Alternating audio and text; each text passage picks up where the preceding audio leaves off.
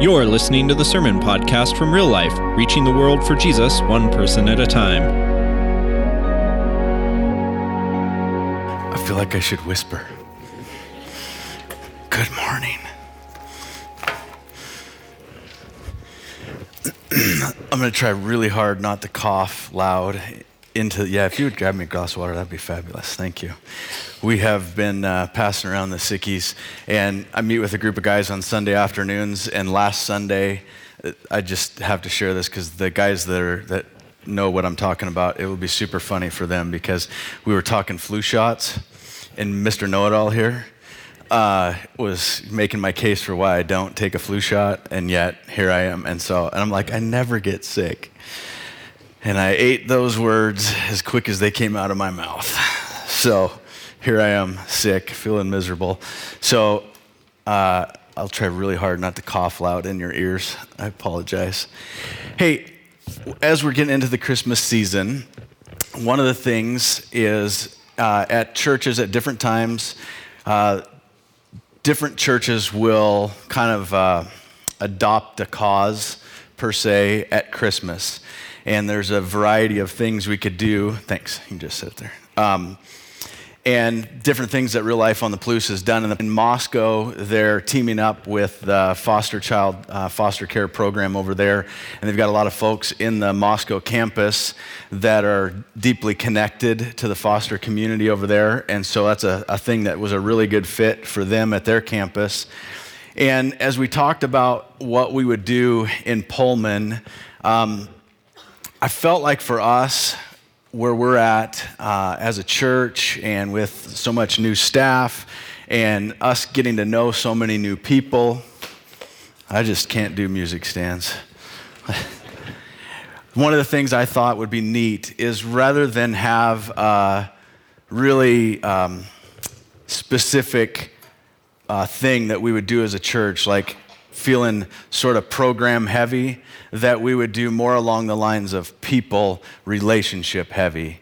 And so, what I mean is, we would like for all of our care groups, our men's and women's small groups, the youth ministry, um, even in children's, as at a creative level that we could with kids, we're going to look for specific people or a, a place that we could serve that someone in the group has some relational uh, connection to so that you know you get together in your care group and you're going to talk about who are we going to bless for christmas who are we going to serve for christmas that might be you guys know of someone that could help use some help financially maybe you as a group come alongside and help them financially maybe it's um, serving them helping get their uh, tree and decorations up for a, a po- person that's maybe elderly or would have a hard time doing it, that type of thing.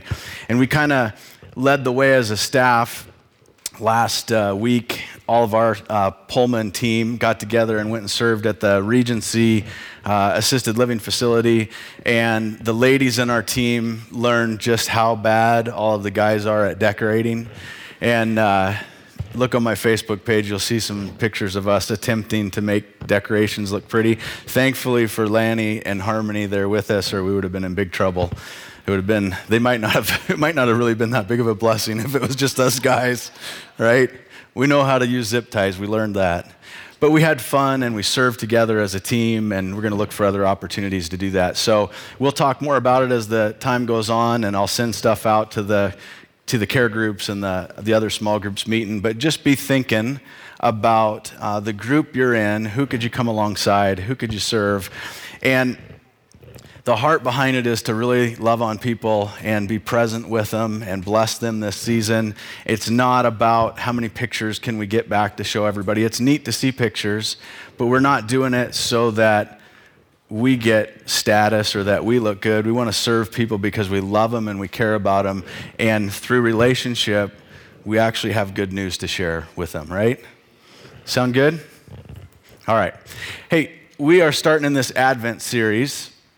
And if you remember from our time in Revelation, Advent means the arrival, right? The, the thing that was building up to an event. There was all those Advents for the Caesars. And the Advent series in a Christian church is typically about four weeks leading up to a Christmas Eve service. And each week we'll get the opportunity to learn some important things about how Christ, how God became a man among us. There's so many neat lessons that we can learn as we look back on how that happened, okay? This first week, we're focusing on hope. And not just any kind of hope, but a long awaited hope. A long awaited hope. And we're going to look at the story of Zechariah and Elizabeth. But before we dive into the story, I want to give you some context, right? I want to kind of help you see the story that's going on around the story because as we dig into the scripture, it'll make it'll just shine light on what's really going on. So, gosh, I feel like I just ran a marathon. I can hardly talk. I'm over here like panting heavy just to talk. Um, so, what's going on with them is that they are, the Jews, under Roman rule. Like we learned in the Revelation series, we got a lot of context for what it was like to be a Jew or a, a God follower under the uh, rule of Rome, and it was tough for them. And because of the way the Romans treated them, it made it very, very difficult for them to uh, live out their faith openly and safely.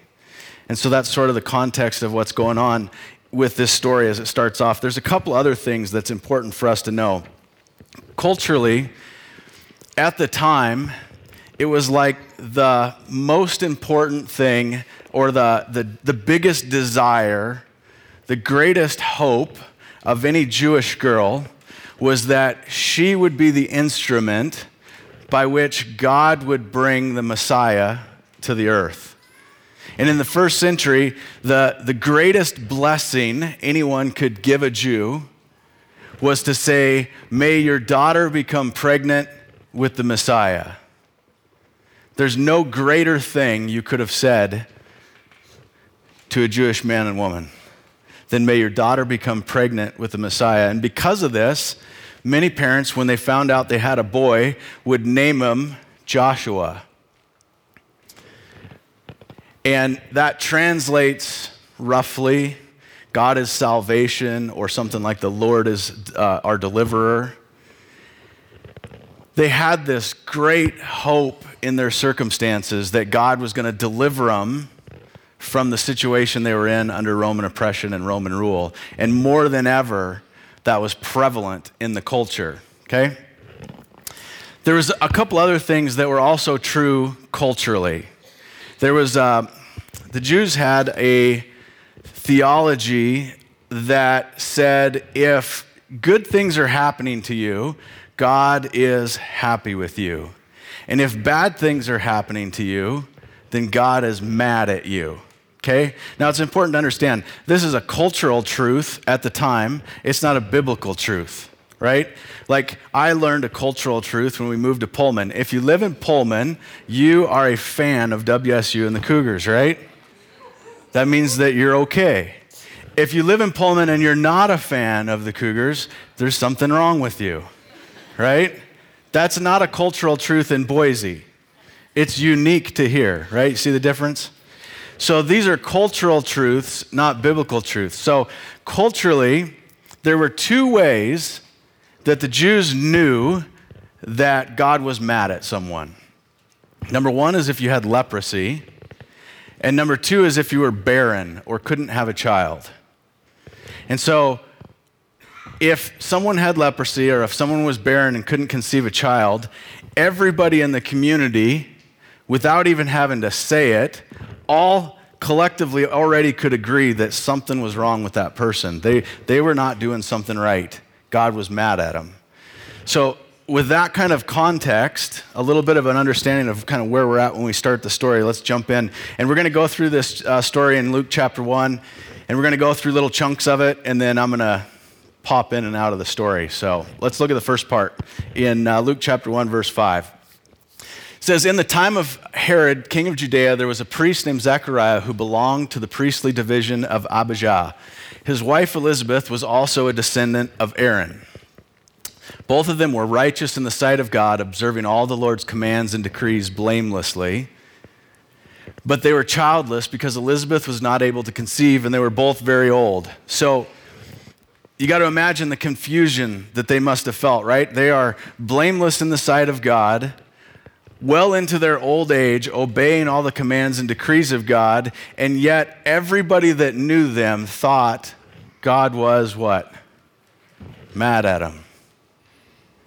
Imagine, like, kind of put yourself in her shoes. Imagine what it must have felt like to love God and to, to truly believe that you're doing everything you're supposed to do to honor Him and to follow His obeys and commands. And yet, when you step foot out of your house, every eye looks at you with judgment. Every person looks at you questioning what, are, what do we not know about you? There must be some secret sin. Let's look at verse 8 it says, Once when Zechariah's division was on duty and he was serving as a priest before God, he was chosen by Lot, according to the custom of the priesthood, to go to the temple of the Lord and burn incense. Now, we're going to chase a little rabbit trail here um, to kind of help us see a little chronology of things that happen about like when John was conceived and when Jesus was conceived and it's it's kind of a fun little rabbit trail. We'll come back to it, but let's let's look at this real quick. Let's kind of look at some of the timing of some of the things that are going on, okay? So, Zechariah is in the order of Abijah. His service is late May to mid uh, June, right? He goes home to fulfill the prophecy after his service of his wife becoming pregnant. You'll figure out what that meant, okay? She gets pregnant late June. She hides for five months July, August, September, October, November. In the sixth month, December, Mary gets pregnant. Nine months later is early to mid September, and this means that Jesus is conceived right around uh, the time of the Festival of Lights or the Feast of Lights, and he is born during the Feast of Tabernacles. Now, a lot of us are familiar with Hanukkah, the, the concept, the word, and we vaguely know that it's some Jewish celebration, right? Hanukkah was the, celebra- the celebration that was attached to the Feast of Lights or Festival of Lights, it was called. What they were celebrating was the rededication of the temple. This happened about 160 years before Jesus. Okay? So roll back with me. About 160 years before Jesus, the Jews rededicate their temple, and that is a momentous occasion in the history of their faith. And each year, they celebrate that rededication, very much like in America we have a 4th of July, right? What are we celebrating? Our independence, right? So they celebrate it, and this celebration is a festival called the Festival of Lights. And it's called the Festival of Lights because each night on this, on this festival that lasts for eight days, they light a candle.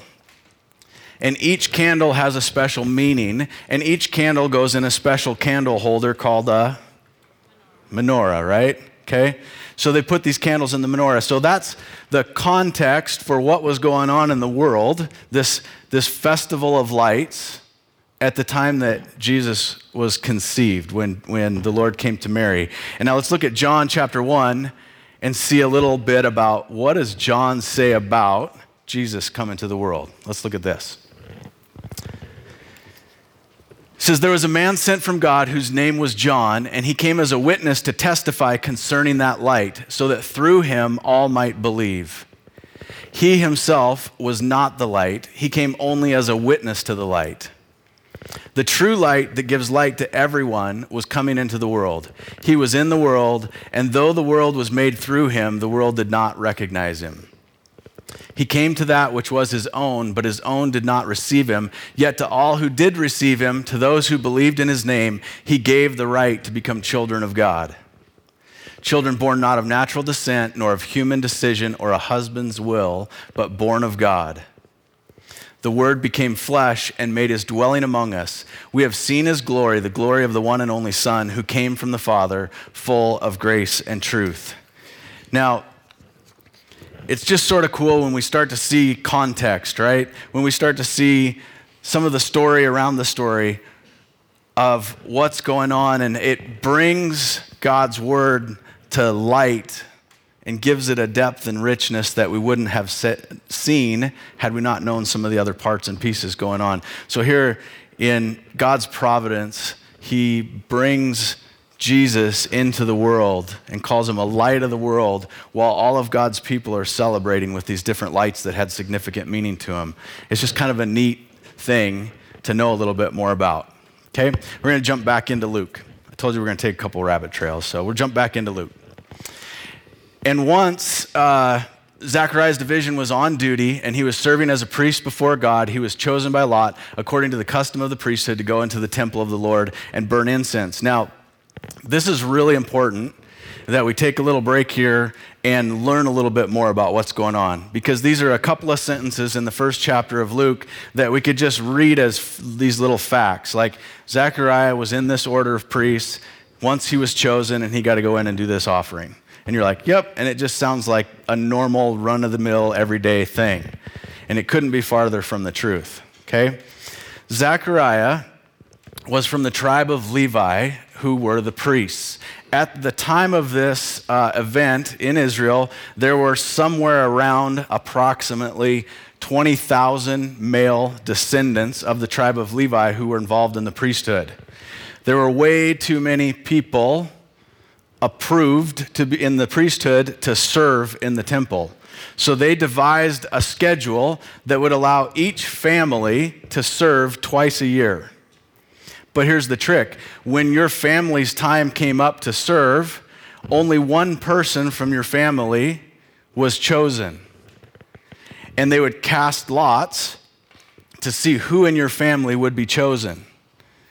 And one person would be chosen. So it's essentially a once in a lifetime opportunity that a priest would be actually chosen and get the honor and blessing of going into the temple to offer the offering of incense. It's not just a, oh, we read this and he did this one time. No, this was, we're reading about what was probably the biggest day in Zechariah's life. Never in his life had there been a day that he was so blessed and so honored and so full of excitement to serve God than this day. And so we'll look at the temple up here. There's a couple pictures. That the big tall building in the center is where he would go inside of, and then the, there's a woman's court and a court for Israelites, and kind of in the middle area where that huge dark door is, in front of that, they would offer burnt offerings as sacrifices. And the priests that would get the opportunity to go in and make this offering, they would take coals out of those pits where they would burn the burnt offerings. They would take these coals that were still hot, they'd put them in this little golden bowl. And then they would take incense and put it on top of the coals. And then there was like a little chain hooked up to it. And they would go inside the temple where only they could go and they would go in the temple, and in the temple there was an altar of incense, and behind the altar of incense was the veil that separated the inner temple from the Holy of Holies. And so they would go before the veil in, in front of the altar of incense, and they would swing this little golden bowl around, and this smoke would rise up. And it was this really awesome symbolism of what our prayers look like as they rise up to the Lord. It, it's like our prayers, it was symbolizing how our prayers, the prayers of God's people, rise up to the Lord like a sweet smelling smoke, like a beautiful, fragrant smell to Him.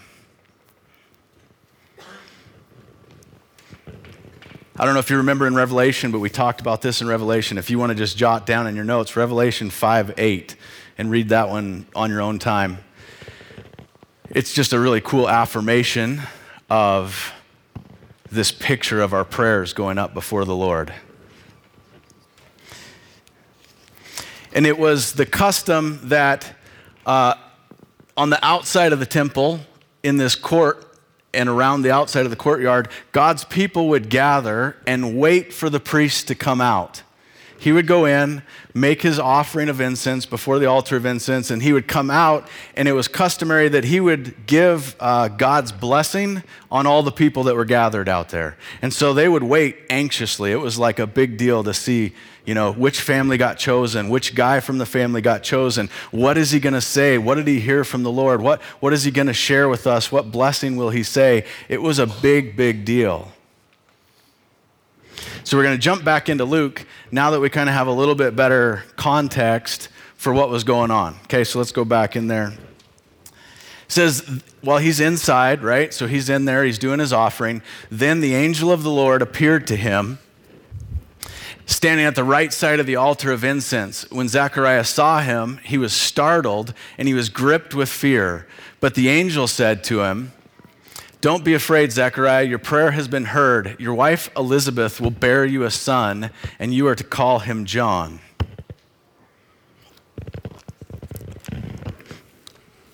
And it's like, what prayer? What, what was Zechariah praying? And if we know of their circumstances, that they were barren and couldn't conceive a child, his whole life, his whole adult life, his prayer had to have been, Lord, give us a son. Lord, give us a son. And imagine on this day, maybe the only day in his life, well into his old age, that he gets chosen by Lot to go in and offer this sacrifice. He's in the temple of anything on Zechariah's mind. Let me tell you what he was praying Lord, closer to you now than I've ever been, right?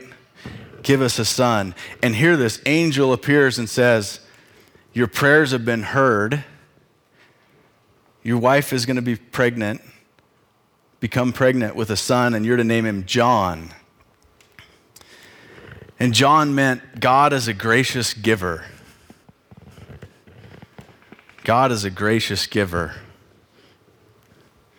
Let's jump back in the story. He says, He will be the joy, uh, He will be a joy and a delight to you, and many will rejoice because of His birth, for He will be great in the sight of the Lord. He is never to take wine or other fermented drink, and he will be filled with the Holy Spirit even before he is born. He will bring back many of the people of Israel to the Lord their God. And he will go before the Lord in the spirit and power of Elijah to turn the hearts of the parents to their children and to the disobedient uh, to the wisdom of the righteous, to make ready a people prepared for the Lord. Zechariah asked the angel, How can I be sure of this? I'm an old man, and my wife is well along in years. And the angel said to him, I am Gabriel. I stand in the presence of God, and I have been sent to speak to you and to tell you this good news. And now you will be silent and not be able to speak until the day this happens because you did not believe my words, which will come true at their appointed time. Now, you, you got to think, like, if you put yourself in the shoes of the characters in this story, right? Zechariah, of all people, it sort of feels like, at first, it's like, that doesn't seem like it's that big of a deal that he's asking this question back. Like his whole life, he's served God, he's obeyed the Lord, he's been right with God, followed God's commands and decrees, and yet God has held back a child. And so when he hears in his old age that he's going to have a child, he, he's like, Well, are you sure? And you can sense the frustration with Gabriel, right? I'm Gabriel. I stand at the right hand of God, and he sent me to tell you this. Sort of like, you don't even have the right to doubt. And what Gabriel was noticing in Zechariah was not a question about, hey, I'm an old guy, really old are you sure this is going to work, this whole getting pregnant thing? That wasn't what he was asking. What, Zech- what the angel saw in Zechariah was a lack of belief, a doubt in his heart. And because of that, the angel told him, You're going to go mute and you're going to be silent until the appointed time, until everything's come to pass. Like, you're going to lose your voice the rest of the way through this. Let's go back to Luke. Meanwhile, the people were waiting for Zechariah and wondering why he stayed so long in the temple. When he came out, he could not speak to them, and they realized he'd seen a vision in the temple because he kept making signs to them, right? He's playing Pictionary. Uh, but he remained unable to speak. When his time of service was completed, he returned home. After this, his wife Elizabeth became pregnant and for five months remained in seclusion. The Lord has done this for me, she said. In these days, he has shown his favor and taken away my disgrace among the people. So, Elizabeth becomes pregnant. And it confirms for her and Zechariah that what the angel said to him was true. And yet, in spite of that, she remains hidden in seclusion for five months.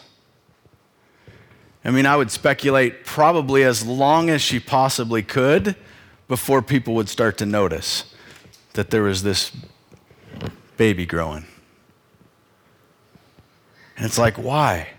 After all these years, the thing that they'd longed for, why stay hidden for so long? I think we can kind of find the answer in what she says at the end of the passage. She's saying, The Lord has done this, He has found favor. But what she's not saying, at least not right here at this time, what she's not saying, she's not saying, Thank you, Lord, for blessing me with this child. She's not saying, Thank you, Lord, for the miracle that I was able to become pregnant in my old age. What she is saying is, The Lord has found favor and seen fit to do this, and He has blessed me, and He has taken away my disgrace among the people. Imagine a lifetime of living around people that think that you have done something wrong, that don't believe that you're actually right with God that look at you a certain way every time they see you. Because surely God is mad at you.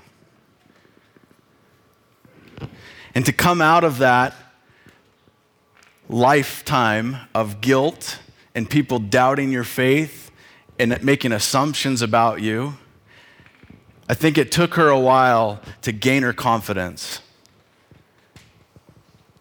It took her a while to realize that not only did God bless her with a child, but the thing that was on her heart is that God blessed her with removing the disgrace that other people saw when they looked at her.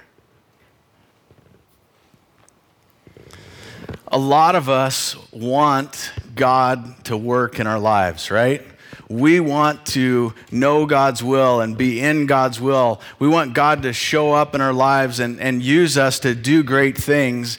And yet, are we willing to endure and remain faithful no matter how long it takes?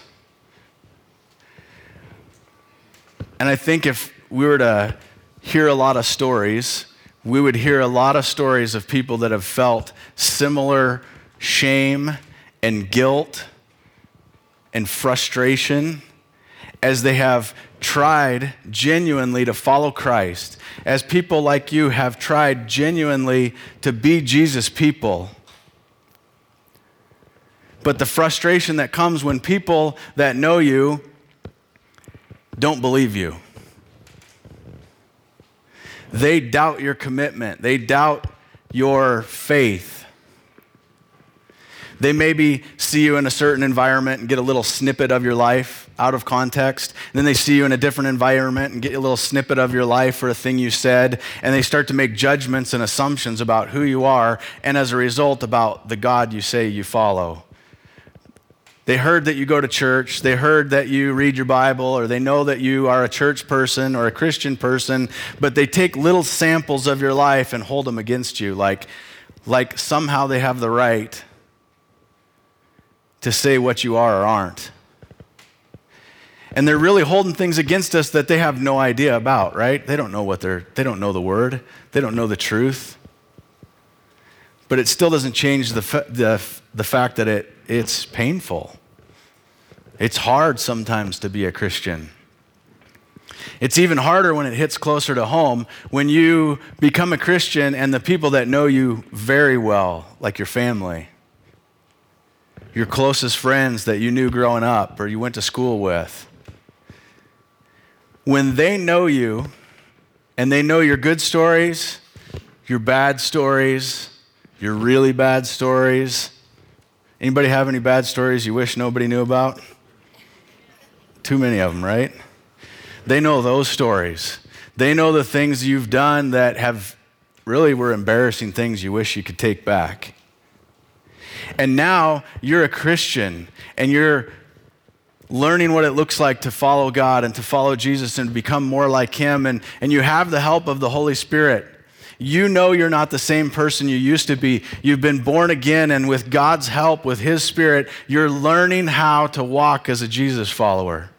And you're, you're slowly, but surely becoming more like Christ and more in love with Him and less attached to your old stories and your old life. And yet, when people that really know you, especially the ones that are like family and dear friends, they just grab your old stories and hold them against you. And they doubt that what you have is really real. Or worse yet, they act like they're embarrassed by you. Or they talk down to you like you're sort of less intelligent than them because how could you believe in such a foolish thing? Like, it's sort of a nice thing to believe in. I mean, it's not going to hurt you, but I mean, you're sort of silly to believe it.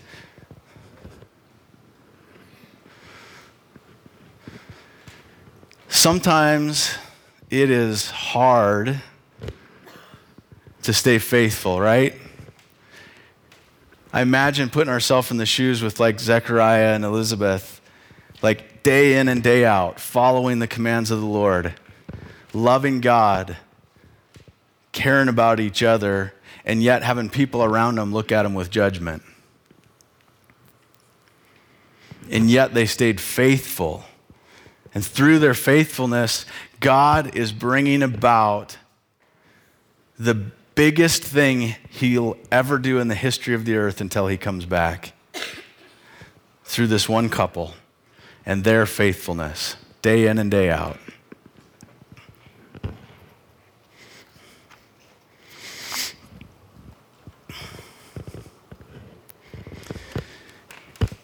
God is for us. He's not against us. And no matter what other people say, no matter what other people's opinions are, no, what, no matter how many stories they used to know about us. We need to keep coming back to our foundation, what we know is true, where who we are in Christ, and to not be discouraged in our faithfulness to the Lord.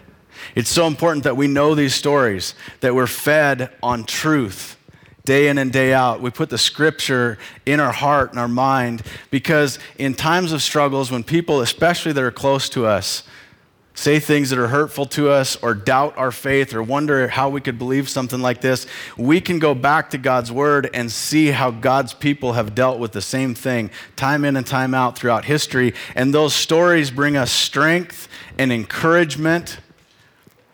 They affirm for us what we believe and they remind us that the same God that worked out circumstance after circumstance, dealt with enemies, worked out situations with friends and family, is the same God that we're following today. It helps us to stay the course and stay faithful to our Lord, even when it's tough, right? It's going to bring us up to the communion time, and so they're going to do the buckets first. You guys are getting to be old hat at this now. They're going to start in the middle, and so if you're going to serve communion or help with those, they'll just pass the buckets down the middle and then just pass them all the way down your aisle to your left and right, straight out. And uh, again, drop the cards in there. We sure appreciate getting those cards. Um, and if you want to drop your tithe or offering in there, you sure can. That's fine. All right, while that stuff's getting passed around, let's kind of look at some little uh, nuggets we can chew on, okay? These are in your notes. We put them in there for you because we want to make it easy for you to take something away from the sermon each week and kind of chew on it. Let it um, work its way into your daily devotions. Let it work its way into your small group discussions. Maybe it's just something personally that's struck you that you know you want to stick on the bathroom mirror so you remember it first thing in the morning this week. But that's why we put these in here. So let's look at the first one up here. Our faithful endurance may very well be what God uses to change the world. Our faithful endurance may very well be what God uses to change the world. Do we believe like that God through our faithfulness that God could bring about amazing life-changing, world-changing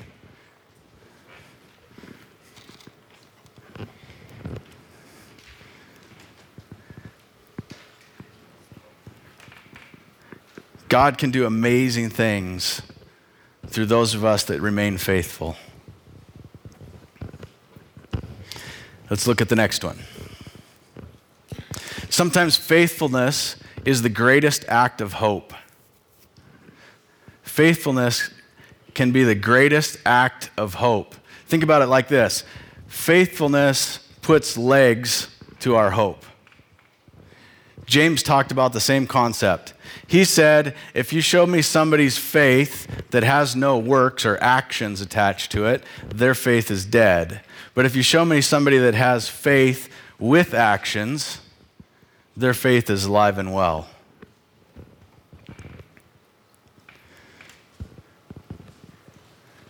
When we have a hope for a king to return, we have a hope that the gospel is true we have a hope that, that God is real.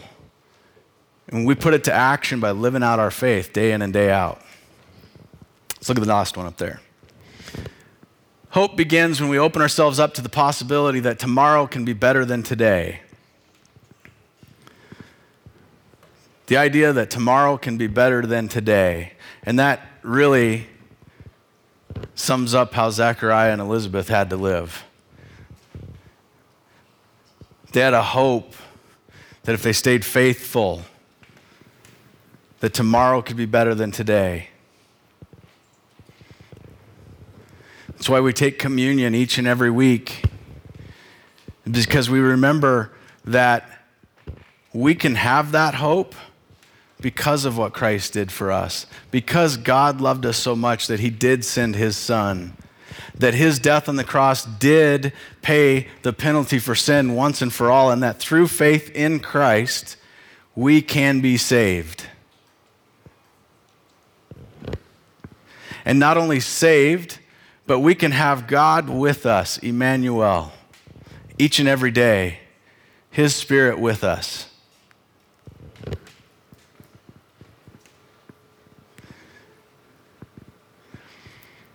That's why we do this each and every week, is to remember what God did for us, but also what we have as a result of it.